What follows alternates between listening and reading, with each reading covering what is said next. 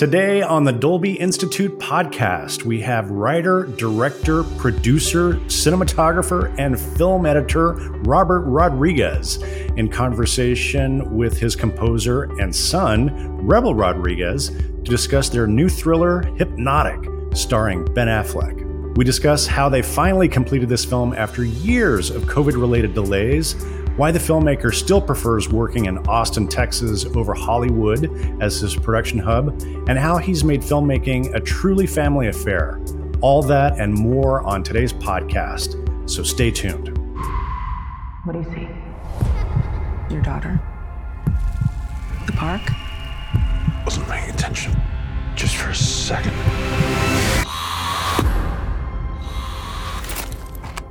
Work? I think I'm ready for duty. Do you feel ready? I think it's the only thing keeping me sane. So, Robert, I know that this has been a passion project of yours for a long time. I, I know that you, you know, you've wanted to make a Hitchcockian thriller for many years, and I, I know that you were the original plan where you were supposed to shoot this movie in twenty twenty in Los Angeles, and of course, we all know what happened in early twenty twenty. What? Just tell us what what what did the what effect did the pandemic have on the film and on your on your plan for making it? Well, you know, I had come up with a movie twenty years before, so I was used to it being pushed around a little bit, but I was tenacious. I, I originally was going to do it. That was going to be my project of twenty fifteen until I talked to Jim Cameron about Alita, and then I ended up doing Alita, and it got pushed. Um, but that's when I had actually written a final draft was in twenty fifteen. I'd only had parts of the story over the first, you know, fifteen years. And, uh, I was really determined to make it, especially once you start. When you actually start a production, you're, it's already now in your head. And for COVID to shut it down, I knew it just was going to be a matter of time for once that lifted, whenever that was. It was harder because it was an independent film. Actually, I went and did Star Wars for some time because Disney has the money to just make everyone wear a mask and push out the product. We didn't have that kind of money. You know, it was an independent production. So we had to wait because insurance companies would charge us a lot to have people working under those conditions. So we had to wait till things calmed down.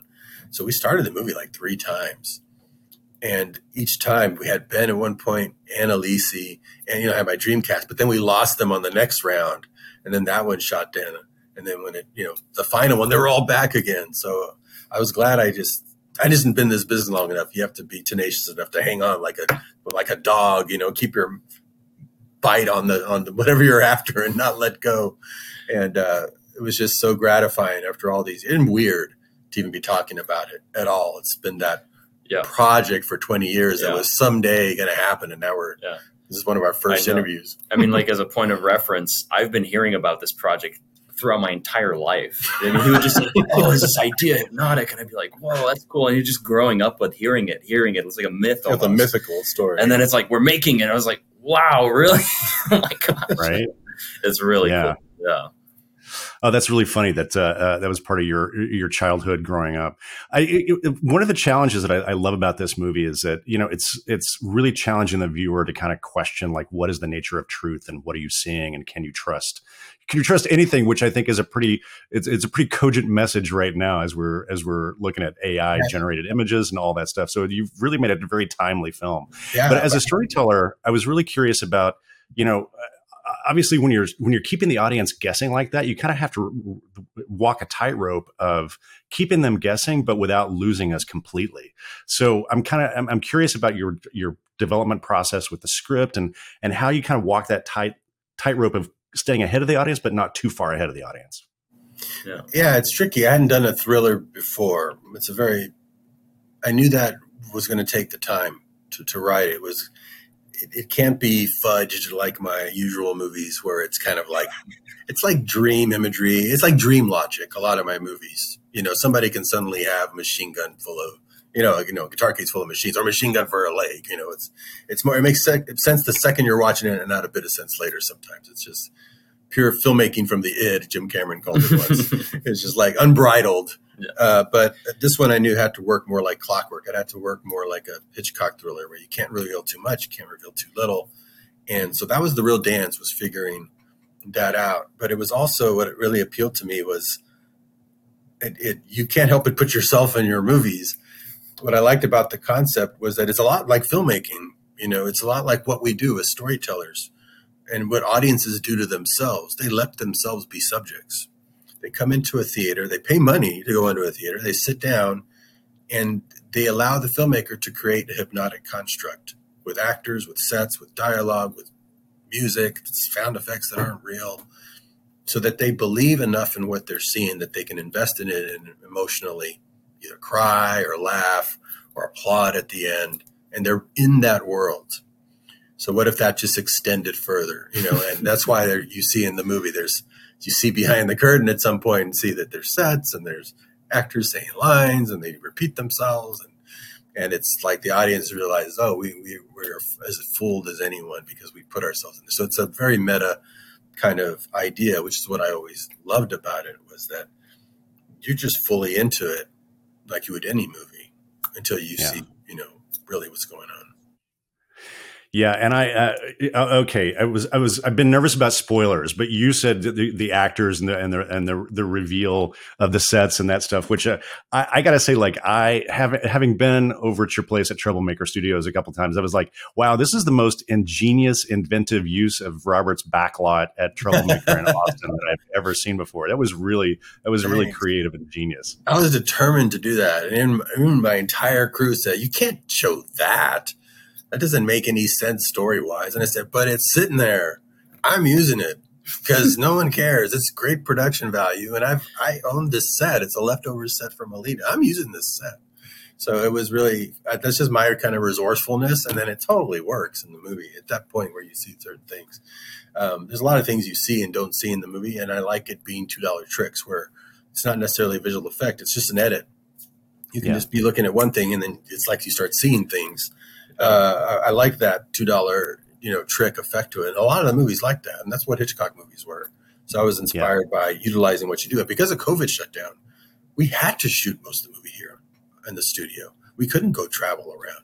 So it worked story-wise, too. It reinforced the story we were telling. It, it all worked better for the story, yeah. which was magical. It all went back to that kind of El Mariachi thing of when there's no money left on the table, all there, the only production value you can bring and expand to it is creativity. And so a right. lot of it became even more creative and yeah. more driven by that. And it was really cool. So, yeah, yeah, for sure. Well, I've got some questions about that I want to come back to, but uh, you know, for me, like the heart of the story is it's really about a parent's love for their kid. It's, and your movie, Robert, is really a family affair. I mean, obviously, you know, Rebel here did the score. I know your son Racer is one of the producers on the film, and another, your other son Rogue did some of the previs animatics, right? So yeah, tell yeah. me about tell me about collaborating with your family and sort of how what, uh, you know, how that makes the experience richer for you.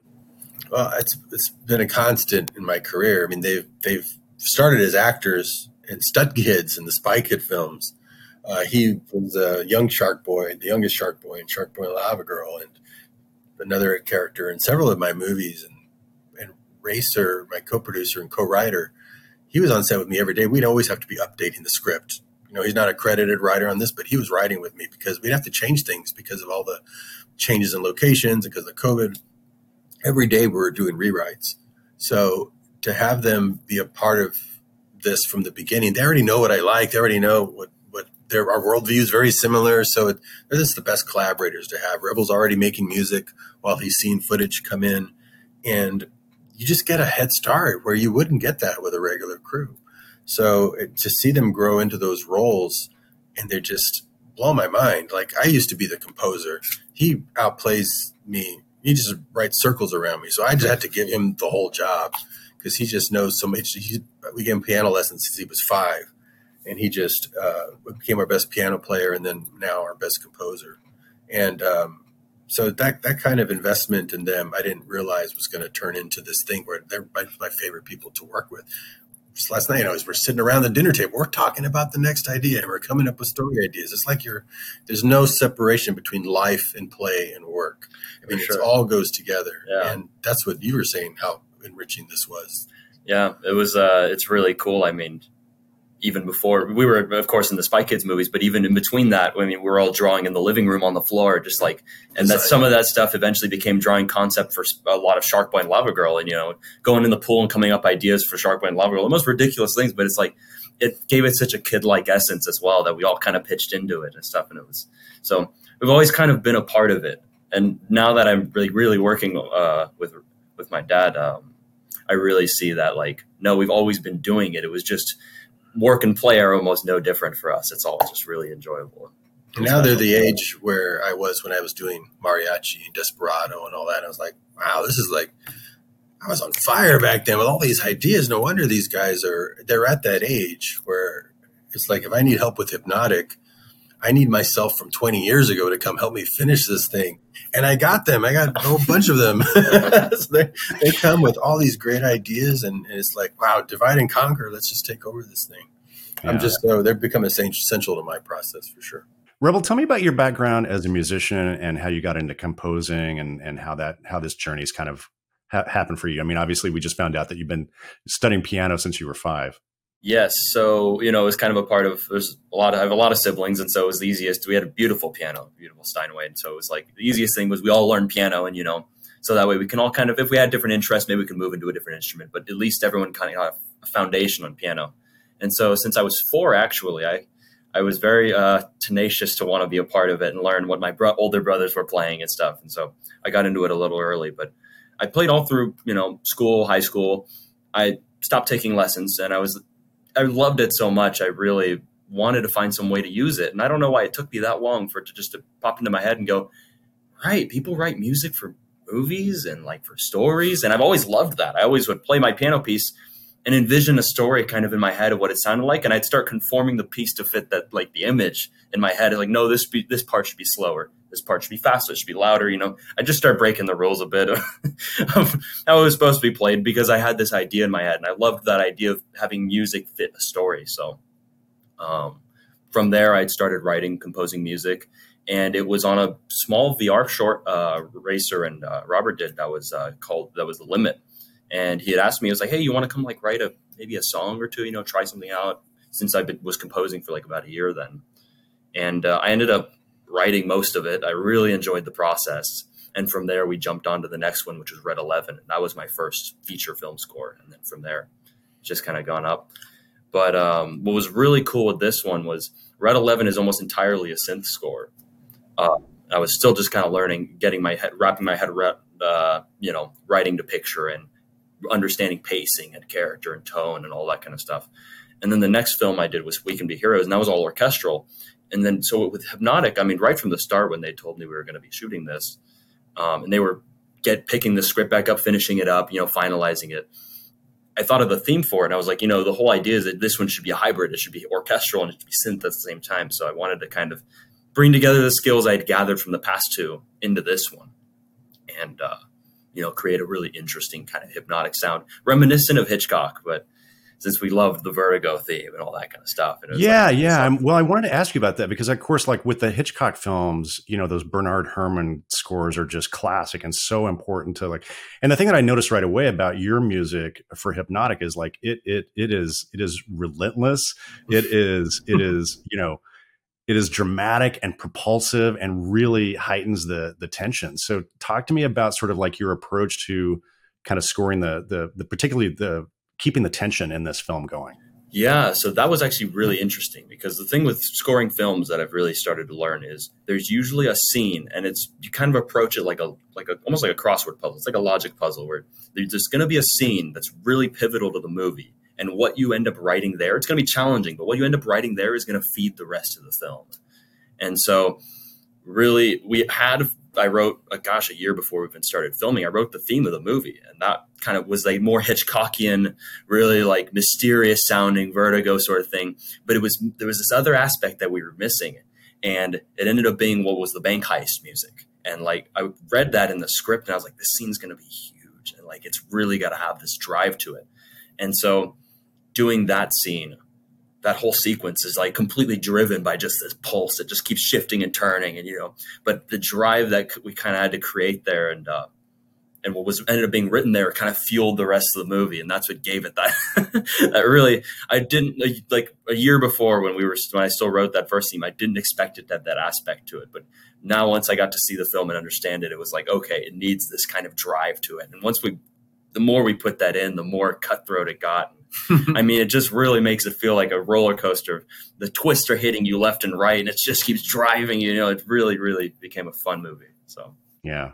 Well, I know, I know, Robert, how important music is uh, for you and your process. I remember when, when you were at Skywalker mixing Spy Kids, I remember chatting one day with Michael Semanek and asking him how the mix was going. He was like, it was a great day. Robert brought in his, brought in his electric guitar and we plugged it directly into the console. And he was, he was flying new music into the final mix on yeah. the day. Yeah. He's still tweaking. Got our guitars. He's playing guitars with me now. Uh, music was always a big thing. And I started writing more and more for my movies. So my version of his story was, you know, after he finished, um, you know, playing in high school and he thought about doing some composing. He just said it kind of as a what if. He said, no, I'm not going to take any more lessons, but I don't want to lose what I have. Wondering if I should write some score, try writing a score. And I said, oh man, come give me some help. I have to, I have to score this whole twenty minute V R film, take a couple cues and see it. And I really thought, because he was into Japanese knife making at the time, that was his passion. Uh, I didn't realize he, he loved piano so much that he would go be an actual composer, because that's a hard job. I thought, he has never done it before. You know, he's been playing other pieces, but as soon as he writes a couple pieces and he gives them to me for this movie, I'll, I'll just say, just write me a couple pieces, you know. As soon as I have to give him notes on, you know, like, well, this shouldn't be so much like a song. This has to kind of, I thought he would just go, ah, I don't want to do this job. Well, I have to go read, I have to go redo what I just did. You know, I, I can already tell he probably wouldn't dig that so much. So I, I just let him off the hook and say, hey, do a couple if you want.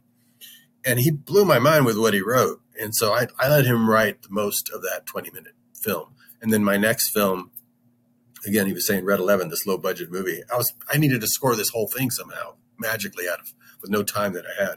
So I said, come do a couple tracks for that. And everything he turned in was just the first take of everything he did. I was just like, ten times what you just did and, and we'll have this movie done.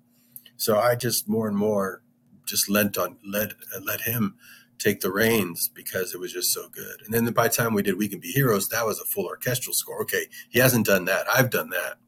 Let's write that one together because I can teach him kind of what orchestral writing is. The very first piece he gave me, I we didn't even do it to picture. I put it to picture, and it fit so perfectly. I couldn't believe it. I showed him. I go, okay, good news and bad news. Good news is it fits like magic and works. Bad news, I have no idea how you did it. So I can't even help you write this movie. You're, you're writing way beyond. You're like John Williams already. I don't know how to write that. So any scene I try and do is not going to sound at all like your scene. So you're going to have to do the whole thing now. But I just assisted him. I was his assistant editor. I was his editor. And it was, I kept him fed and he had to, his eyes were like this big. Like I got to score this whole movie. But that's how I learned. You know, you throw them in the deep end like that. And they've got a, these are huge stakes. He's got to write a full orchestral score for a full film in like a couple of months. And they learn so much from that. And I learned so much from that that now, you know, that's just how we work. And I can trust him. I trust him. And he's got to, I know each time it's different. Each score is different. You don't, just because you did one score doesn't mean the next one writes itself automatically. He's, he's got to go battle it. That's how it was for me on every movie. That's how it still is on every movie. Every movie's like, yeah. You got to figure you out. make it sound you make it sound so easy, like he just nailed it the first time out. So I mean, Rebel, what's it like working with your dad? And I'm kind of curious, like, how do you guys navigate if you're not on the same page creatively? Um, I mean, the thing is, is we've I'm been always writing. right. That's why it's yeah. easy. I mean, we've been drawing together since we were little. You know, we all we kind of grew up. He showed us all his old favorite things. I mean, we always have this funny story of he used to always play. I thought it was the radio in the car. And he'd put his, a C D of, you know, all his favorite music. M P threes. You know, it was like all A C D C and Kiss and, man, The Police and, you know, uh, Huey Lewis and the News. It was like all that kind of stuff. And that was what we grew up with.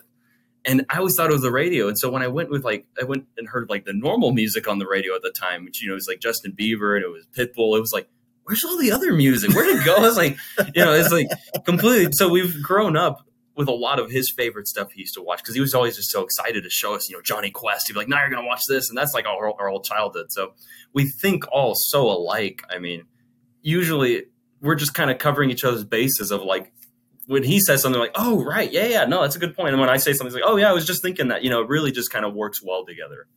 And uh, the fact that he also is such a composer, I mean, that makes such a dramatic difference. It's really I think that's so important as a director to know at least a little bit of every job so you can communicate with the other people that you're working with and understand it. So he always has such a strong sense of not only the music, but how it fits the edit, how it fits the sound, how it fits the acting. How, he's, I mean, that's a part I can't even fathom yet. And I'm starting to learn more and more about all of that from working with him. But to think at all those layers really helps it become so much better. So I usually just go all in on the music, and then he'll go and make sure it fits everything else that's going to be around it. And so it really, it works really well, actually. Yeah, it blows my mind. I mean, I only have to give him a note sometimes for like, everything works. This section here, let's just make this quieter and do that. And, and it, I'll sometimes it, mock it up for him. And yeah, and that's that's just so invaluable. He'll just mock it up, and it's like, thank you. I mean, the, like the most useful thing to me is not just giving me some vague note. Like, uh, I don't know what that means. I'm going to figure it out. But it's really, it really, really makes sense. And I know how music works. It's like so put together that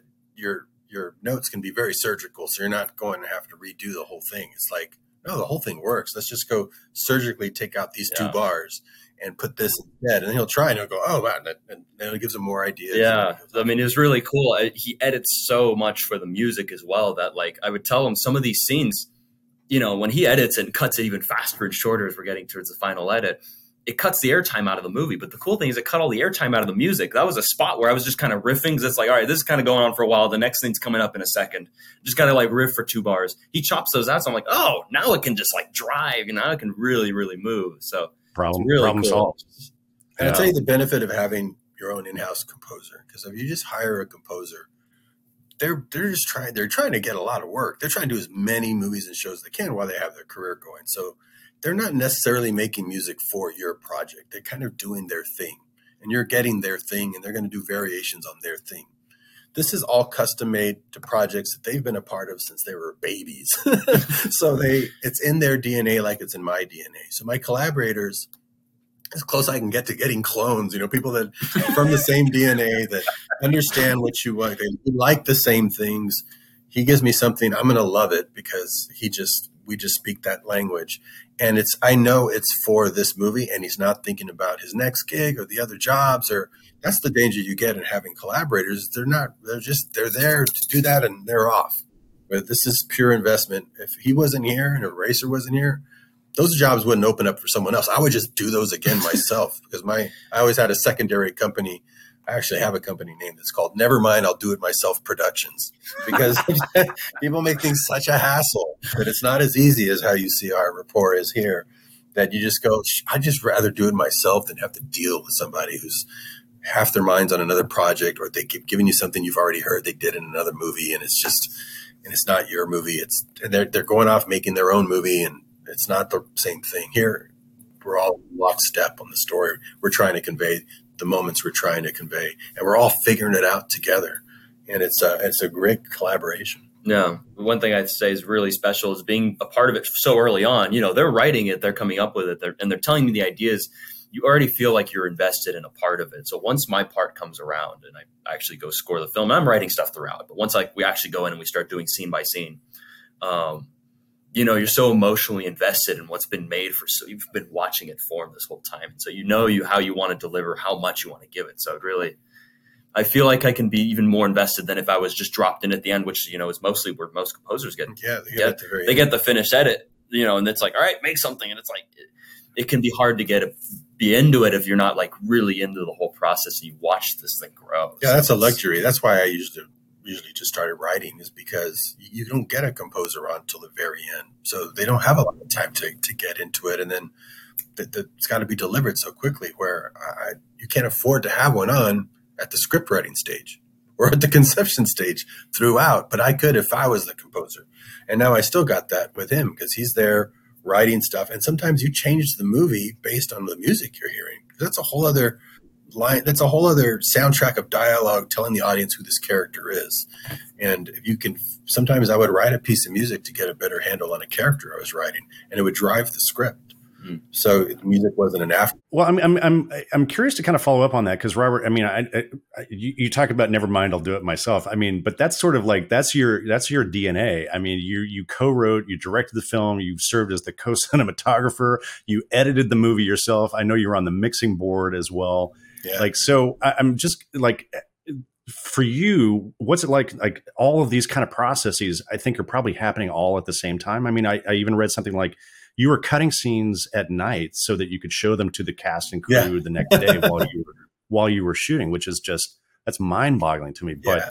I mean, that it just seems like that's, that's part of the way you've always made your movies, back to yeah. El Mariachi, right? It is. Yeah. It was part of the process, was getting, you want your actors to be excited when they're filming.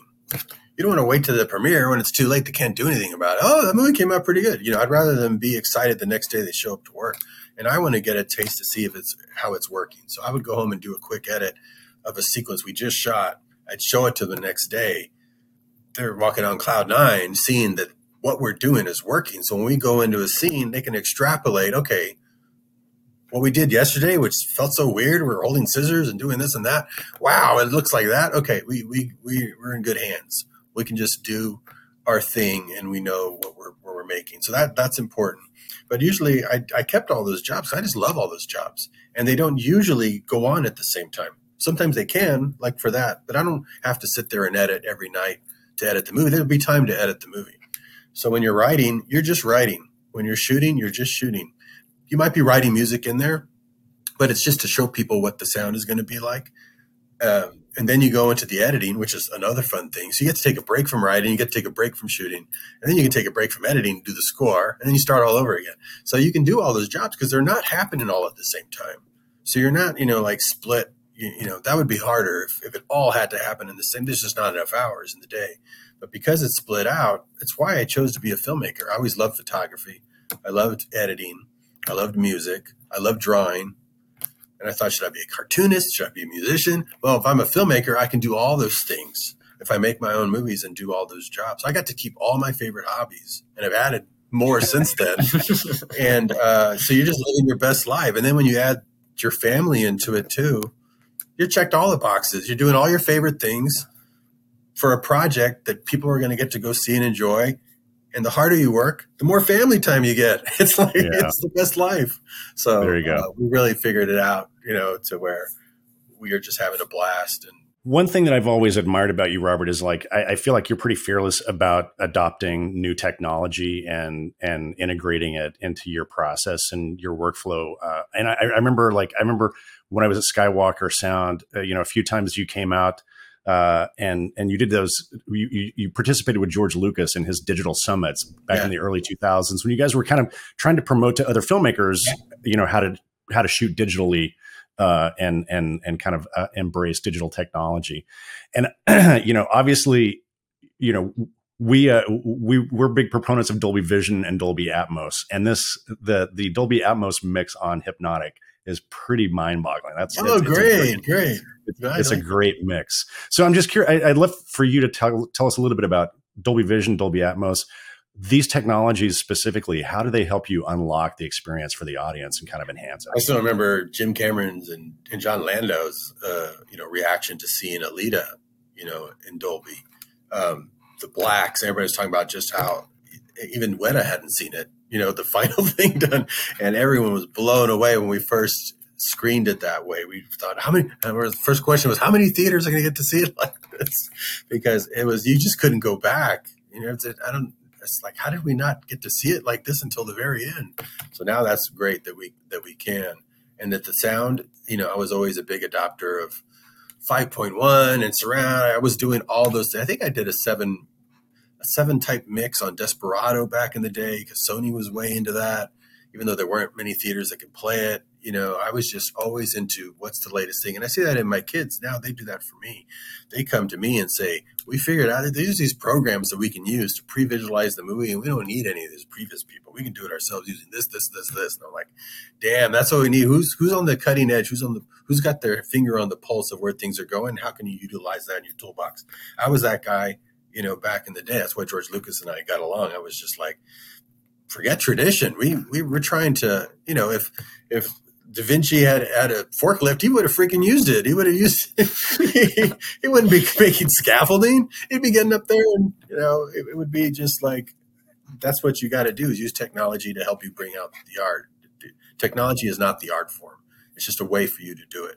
So to use technology to convey, you know, uh, something that's mind blowing to watch, to listen to, that's Dolby. That's, that's, you know, Atmos. That's, the more that we can immerse people into this hypnotic construct we're making for them, the better, you know, so they totally believe what they're seeing and their minds are blown and they're transported. we want to give them a, a real experience, and that's what that stuff allows. I know that you, you kind of move back and forth between studio films and indie films, and obviously your D N A is very as about as indie and scrappy as I can possibly get. This is a pretty a, a pretty disruptive time in our business. The business models are, are get, all getting upended. This is a what feels like a big budget movie with an A-list star that you guys made on an indie budget outside the studio system. Are you optimistic about where things are going in our business, or are you pessimistic? This business has lasted a lot longer than I thought it was going to last. I mean, when I saw what happened to the music industry, I thought, oh, movies is, is next. And it's been, you know, twenty years. So I think people still enjoy consuming content. And if you're content creators, it, it doesn't, again, it's just like why I started shooting digital of film. I, I wasn't that linked to tradition. What is it at the base of what we're doing?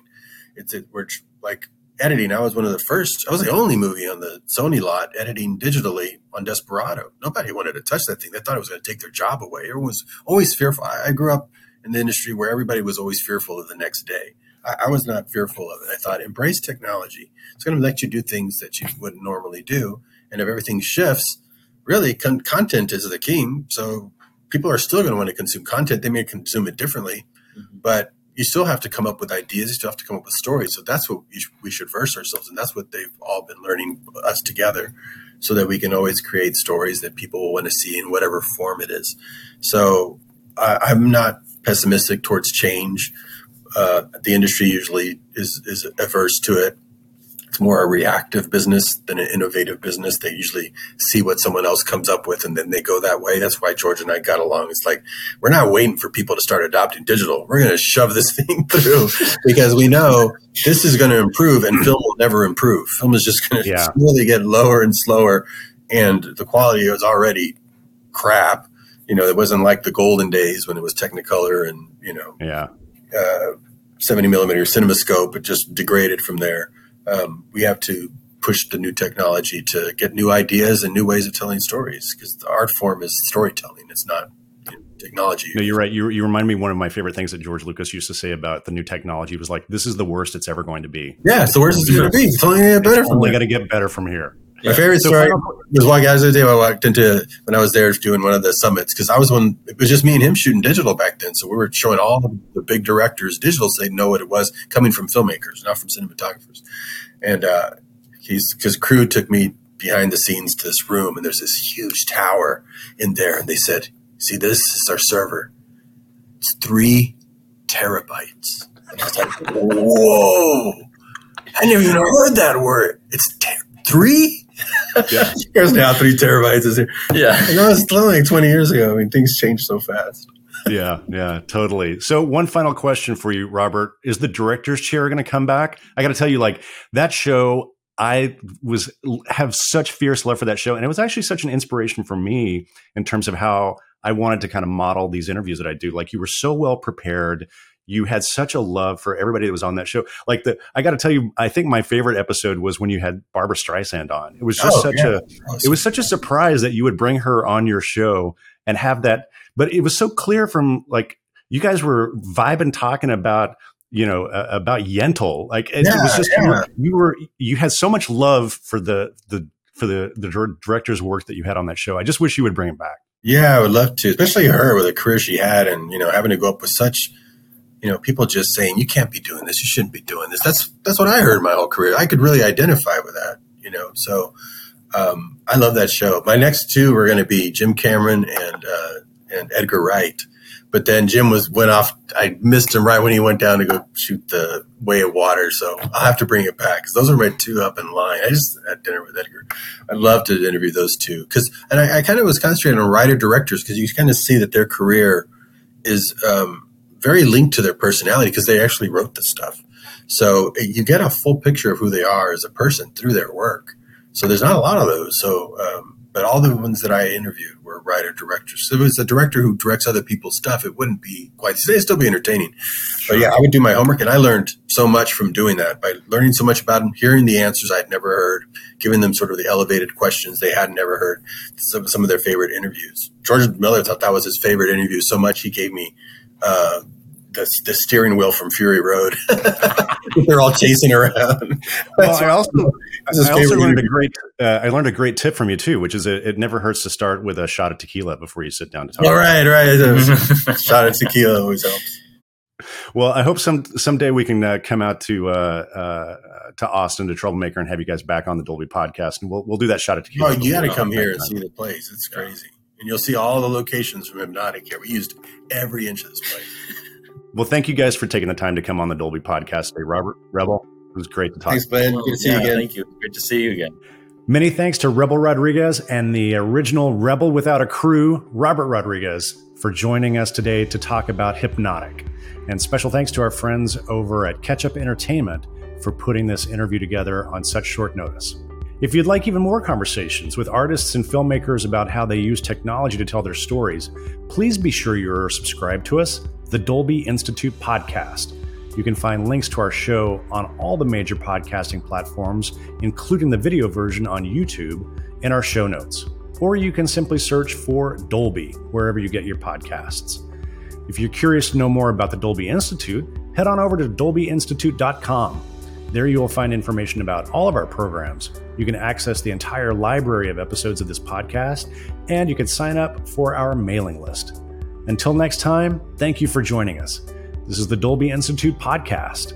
I'm your host, Glenn Kaiser. Our producer and editor is Michael Coleman. Our executive producers are Amanda Schneider and Jack Ferry, with additional editing by Matt Nixon. And our production coordinator is Sunny Chen. Thank you for listening.